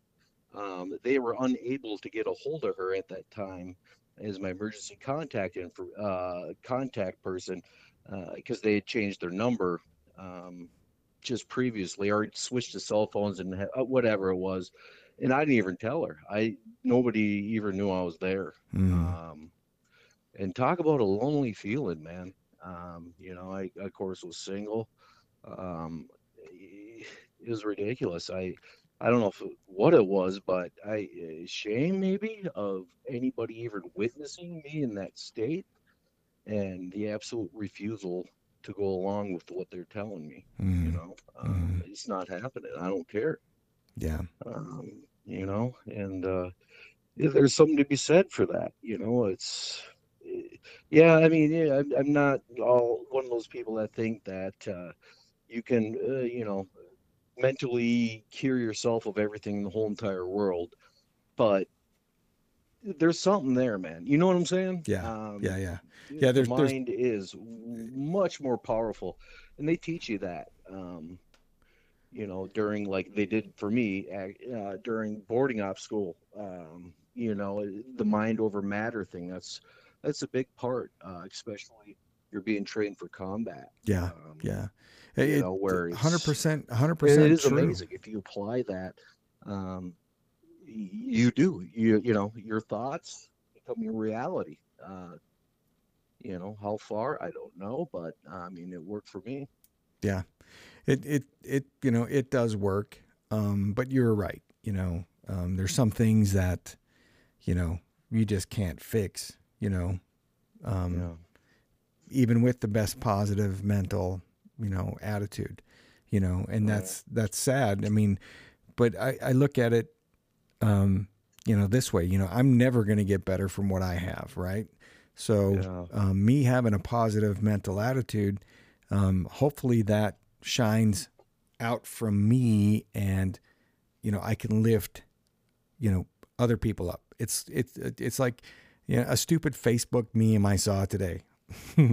and, uh, it said that, you know, you, you know, lighting somebody else's light, um, without, and I'm paraphrasing cause I have a crappy memory. So, but it's basically it's like don't put somebody else's down you know light their light and bring make the room brighter basically right Oh yes, so I love Um, that. yeah and and it, instead of like you know remind them of their strengths and not their weaknesses to make the room brighter um Yeah.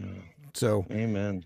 so uh, you know it's the, you, me trying to have positive mental attitude and some days i really struggle with that today's kind of an off day for me because i'm just Yeah. i'm just wiped but um yeah.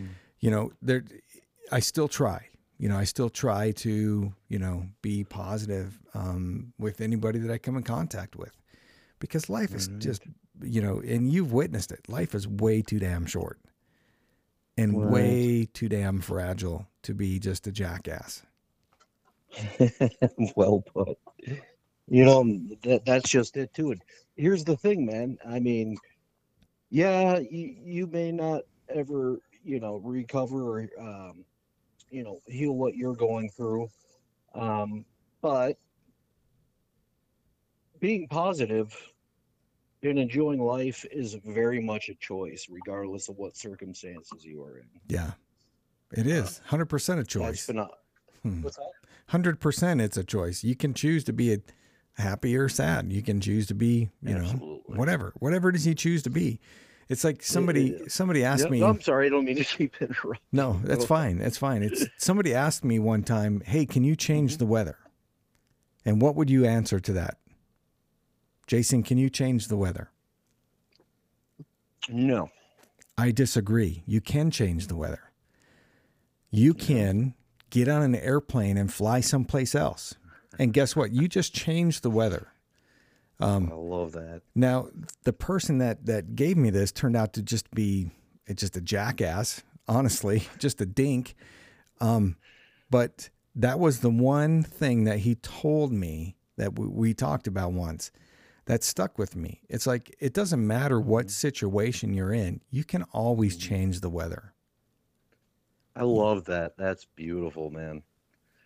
You know, if you go about life thinking that way, I mean, you know, it, it, I love that. It's like a hack. Okay, I'm put here. Uh, I'm in this. It's raining, but here's a little life hack. I'll just hop on a plane and get around it or deal with it. You know, Yeah. And that's what it that's what it all comes down to man is um you know eh, especially after i got out of the navy after all this i mean i had a really hard time Yeah. Well, uh, yeah, your trials didn't know. end didn't end there. I mean, it, they just got I would almost say worse. yeah. Oh yeah. I mean i was not well. Um you know all the trouble i started i mean i was a freaking disaster. Uh, i was the i was the guy that uh you know you're friends with that hey let's go out tonight. Oh yeah, let's not call Jason. We don't want to be in another bar fight or some other absolute insane, crazy shit to go down. That dude's insane. I was that guy for a lot of years. Um, you know, and it wasn't. It was it was not knowing how to um, deal uh, with everything I went through from you know my childhood through combat through everything, uh, not knowing how to deal with it, and more you know letting my feelings turn into actions, um, and just letting them reign free because one way or another, if you got that stuff deep down inside, right, um, it's coming out.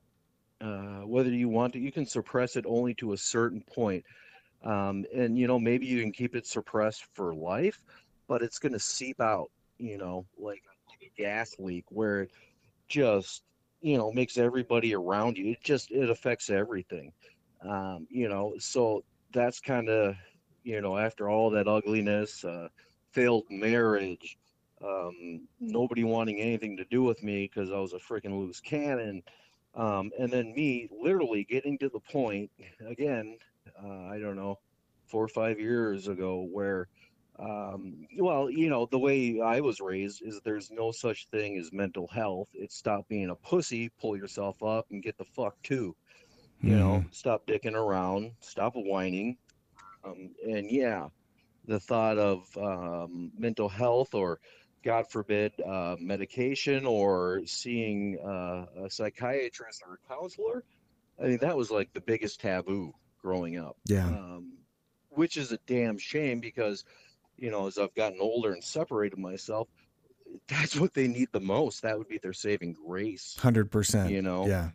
But it's it's you know Satan, pretty much in their eyes, and um, yeah, I, I remember fucking. I believe that that's how I was raised. You know, our reality. Um, you know, that's so. Yeah, I that's what I believed. I finally got to the point, not all that long ago, about four or five years ago, or something like that, um, where I was like, okay, look, uh, I'm self-destructive. Um, you know, I I been through hardcore drug addiction afterwards. Um, I call it voluntarily homeless where I uh, sounds crazy and it probably is, but I, I basically uh, in Washington, um, I was managing a bar restaurant, gave it all up, everything fell apart in my life, and moved to the top of a mountain and was making knives, you know, just to get away from civilization. I just lost it. I was done, fed up. I'm done. I'm, I'm done. I do not care anymore.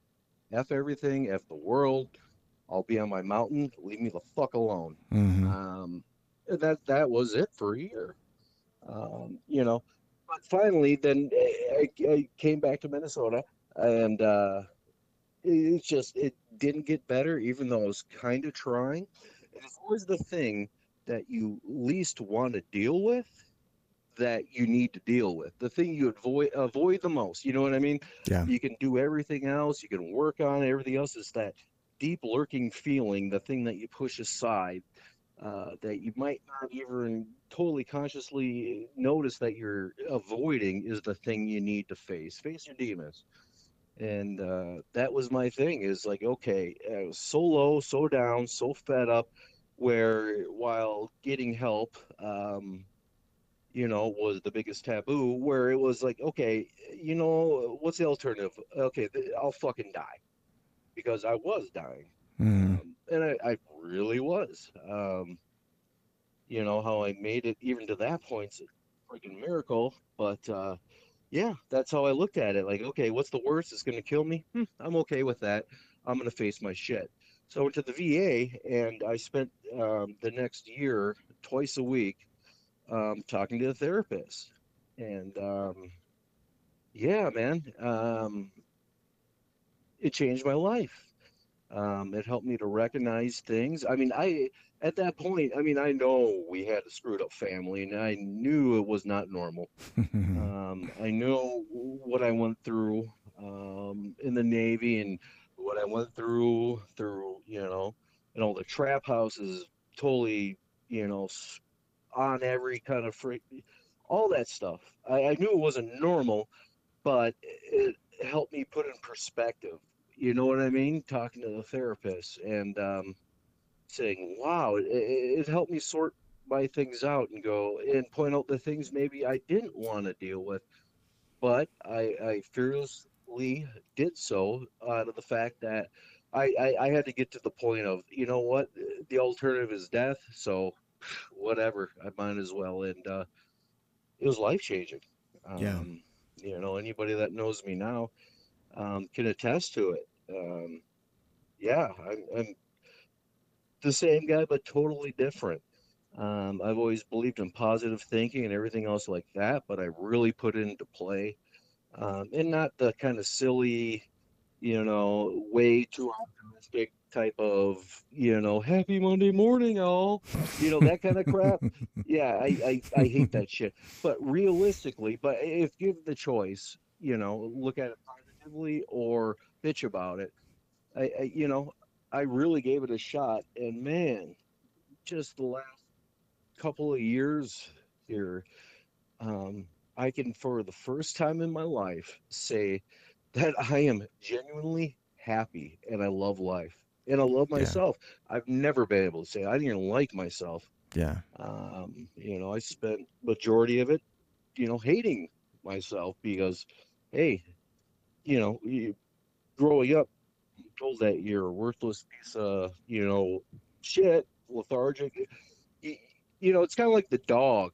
You kick a dog long enough, uh, the dog starts thinking that it deserves it. You know what I mean? Yeah. And that, it, uh, same with human beings. You get kicked around so long, uh, for long enough, and that's just that's that's your reality, man. And Yeah. uh, yeah, it's it's been amazing, man. Yeah, you've uh, you've really traveled um, some some pretty crazy crazy life roads, um, and you've you know thankfully managed to survive every single one of those days, um, good, bad, or ugly. Um, and you know the whole uh, you know if you've ever listened to you know to any and all of the podcasts i i typically tell a you know one of the things i say either when i start or when i end is that i'm glad that you've managed to survive every one of your crappy days so far and congratulations you've survived 100% of them you're a winner you're Right. you're doing it um Oh, you you've love done that, it man. Thank you. yeah you've done it and Mhm. um, you know, again, part of me, you know, being your uncle is, man, I wish I could have done more when you were a kid to help. I know I couldn't have. Um, but you know, you can always wish, right? Wish in one hand, crap in the other. Um, All right. but uh, you know, uh, I, I sincerely meant it when we were talking earlier, um, because I used to take care of you when you were a little kid, um, before your mom married your stepdad, and Mhm.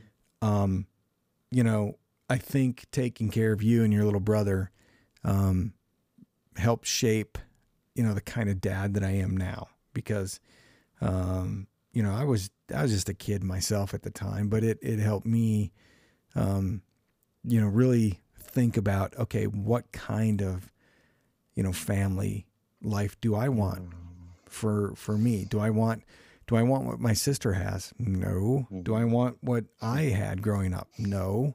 You know, what do I want? It really helped me bring that into perspective. Brings it into perspective, kind of, and makes you confront it, I guess. huh? Yeah, it really and truly did, and that's why when I finally said I'm I'm done with this, you know, situation that I was in, and I packed all my shit in my car and moved.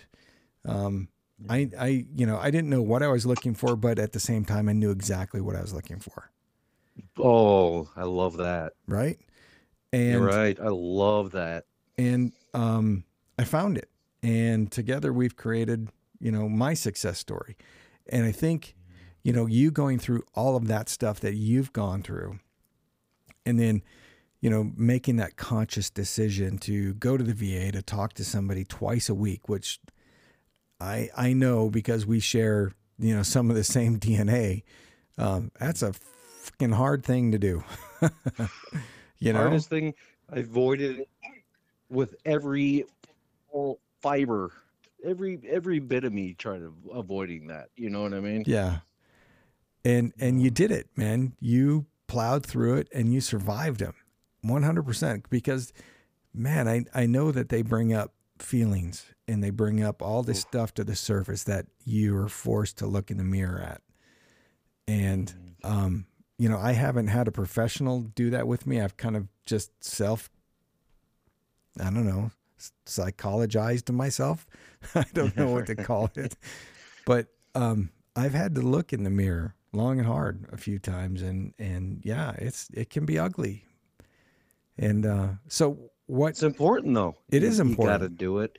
You know, you got to go through the dark forest, man, to get into, you know, the meadow or whatever. You, you to really- wherever whatever I think a paradise looks like to you, do right? that go through life kind of, you know, half asleep because they're afraid to kind of take that look, like you're saying, man. Yeah, it, it's so important. It is important You know, I mean, what do you got to lose? You know, so Uh, so you you never touched- as hard as you think it's going to be. The hardest part is when anything is just getting started. yeah, that first step. Yeah. taking that first step. Now, um, you alluded to it a little bit ago, the success that you're having now. So, after Yeah. all of the crap, I mean, we've heard what you've gone through. We heard how you got through it. So, what is success for you right now? uh, it's, it's you know, it's, I'll start by saying that um, you know, uh, with Mandy, um, she's, I, you know, I I've always been told that I have talent for art and whatever else, and I I never believed it. It's like, uh huh, they're being nice. I still kind of struggle with the whole entire imposter syndrome type Yeah. you know, mind frame. But uh, Mandy has been a guiding light. Um, her belief in me has made me have belief in myself, and really, you know, has pretty much forced me to take credit for my own success and talent. Um, I always wrote myself off at that kind of stuff. Anyways, um, as gosh, a year, year and a half ago, um, as you know, um, I ended up getting Mandy her dream car, a Lexus, uh, for her birthday. And sadly, three months later, um, she ended up going off the highway, uh, I, don't know, 60, 70 miles per hour, um, launching through a, a grove of trees, ping ponging through them, then launching, I don't know how far into a creek. And um, basically, Oh, thank God she was in uh, a Lexus with all the side airbags and everything else. You've seen uh, the photos of the car. I've never seen such a horribly wrecked vehicle and with a survivor. Um, honestly, I, I just never have. She ended up getting airlifted to the hospital. Um, and yeah, the amount of injuries she went through. Um, I mean, Holy cow. Um, she texted me her uh, uh, one of the doctor reports um, just recently, uh, listing all of her original injuries. I mean, we're talking multiple breaks in the right leg, fractures all the way through the left. Uh, right, uh, her right leg bone was sticking through the skin. Uh, busted ribs, busted sternum, um, busted shoulder, busted arm. Her other arm was busted. Her left arm, uh, she ended up having uh, significant nerve damage that um, we're still dealing with now. Um, uh, busted jaw, um, busted no. I mean, just on. I mean, it's a ridiculous amount of injuries she she ended up um, getting. It was insane. She was in the hospital ICU for a month, uh, and then she didn't leave the hospital for another three months. Um, yeah, it's just just absolutely crazy. So uh, she ended up finally being able to come home, um, and just as that was going on, and you know, thank God, everything happens for a reason. I had just started uh, Sailor Made, um, my uh, leather company, and uh, you know, at first I was thinking, oh, you know, what poor timing. You know, starting off a new company. The plan was, you know, she'll work, keep her job. I'm going to be part time because I was working at Tandy Leather at the time. Uh, I'll, I'll keep that part time and do, you know, for the next year, year and a half. And, you know, it'll be good.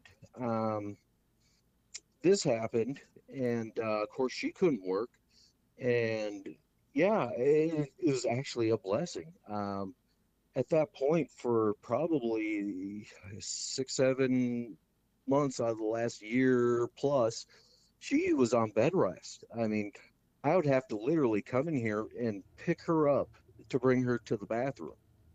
Um, you know, she went to uh, initially the hospital. Um, the doctor wanted her to go to assisted living uh, recovery place for a month, which was absolutely horrible. I won't even go into it. Um, and there's just no way, there's no way I was going to allow her to sit somewhere else and for me not to take care of her. Um, just, there's just no way, uh, not even happening, not even a decision. It's not happening. And just total blessing if I, you know, I, I, originally I thought it was a curse starting my company. Well, that's the only reason I was able to take care of her and still be able to provide for my household. Mm-hmm. Um, it was through SailorMade, so mm-hmm. totally crazy because I set up a shop in in one of our extra uh, rooms in the house here, and um, yeah, it, it, was nuts, man. She was uh, she still doesn't have any use of her left arm really. Um, everything else is pretty much healed. She does go in for surgery here again to get more of the hardware removed from her leg because it started poking through her skin. I she ended up pulling out a wire that poked through her skin. You Just, she's she's been she's a she's an absolute champion, um, and she's got a pretty uh, absolute amazing story too. She's a survivor, and she does it with a smile, and uh, she's the most genuine, caring person I think I've ever met. Yeah, yeah, um, yeah. Just, just so really cares. Just, she, just she so wants to know, and she cares. She will set herself on fire. Uh, you know, just to keep you a little bit warmer, type of person. Yeah, just, uh, just so anyways, we're clear though. Yeah, yeah, just so um, we're clear though, Jason. Yeah. Um, Get me back online. Here. Yeah. just so we're clear, um, your success isn't her accident. Your success is her. Yeah, absolutely. You know what? That's and I, I thank her all the time for that.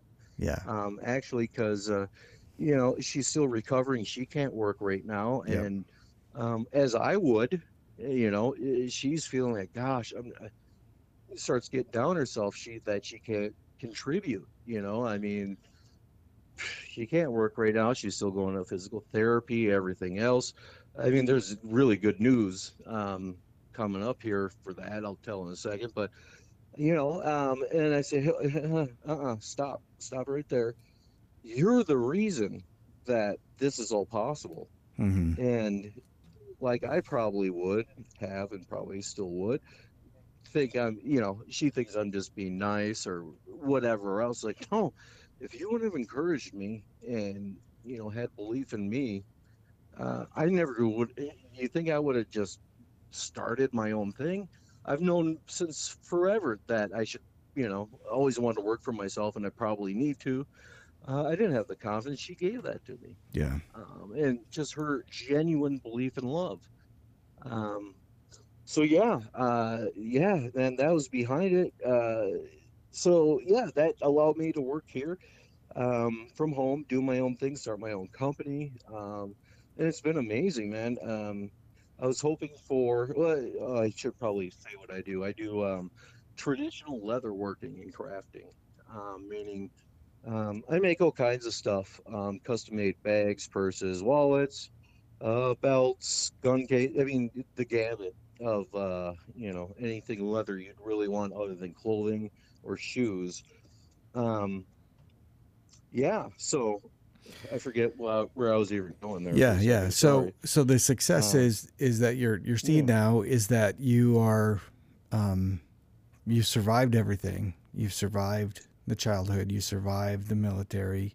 You survived all of the injuries that you sustained there. You survived the um, mountain man rendezvous. We'll call it that. That you were on in Washington. drug addiction. The drug and, addiction. And so much more. Yeah. You've and, you've survived. You know what? I just I just went for it, and um, I started. And again, thanks to Mandy, the positive positive way of looking at things. Yeah. I've, I've never been a poor me type of person, but definitely not always positive, and that made all the difference too. And um, yeah, man, since then, I within a week and a half of starting my company, I started getting um, you know two to three custom uh, orders um, a week, and in my business plan, I was hoping for that after six to 12 months, and it happened a week and a half. And since then, it's just taken off. Yeah. Um, So you know, I I I I, I working hundred hours plus a week for uh, about a year until I finally slow, slowed it down around Christmas when my hands started swelling up due to um, my stab wound and all the scar tissue, um, which was a good thing. But man, yeah. Uh, uh, long story short, I'm doing absolutely what I love, my passion, um, and I've never. eh, I didn't think it'd be. I didn't think it was possible to be this happy. yeah. Um, you know, it's it's like kind of finally it's all paid off, so to speak. I mean, life is amazing, man. And then reconnect with you Hmm. um, after our family's bullshit. Uh, you know, my role model. Uh, you know, my favorite person in the world. Uh, you know, split for God knows how long. In this summer, you came out. I got to hang out with you. I got to meet one of my cousins who, you know, is an awesome guy. I absolutely love Thomas. Um, you know, we get along. It's just, it's just it not. I, I hate the to say silver lining because that sounds like second place. This isn't second place. This is first place plus some. Mhm. You know what I mean? Yeah. Yeah. Heck You yeah. know, and that's what that's what it's been is just um, just to keep fighting and uh, just keep pushing, man, and taking risks, uh, chances um, on myself, and just going for it. You know. Yeah. Yeah, I get it. Um, so, um, real quickly, I just want to say um, thank you for for doing this. I know um, some of these subjects they're just not easy to talk about. They're not fun to talk about. Um, and you know, we're what two hours into this. Um, Holy cow! right Yeah. it's uh um but it's you know it's i look at it as, as therapy for both of us right you know i get to i get to know you a little bit more um hopefully you got to know me a little bit more by listening to my episode and I and- did. I did. Yeah, big time. and and you know it it's helping me uh you know reconnect with you for you know to understand what you did all those years that we lost um you know due to no fault of our own but um I just want to say a big thank you uh, for everything that you've done you've done for this country that went unrecognized. Um, all the sacrifices that you made all the battles that you fought and that you continue to fight um, you know that nobody knows about.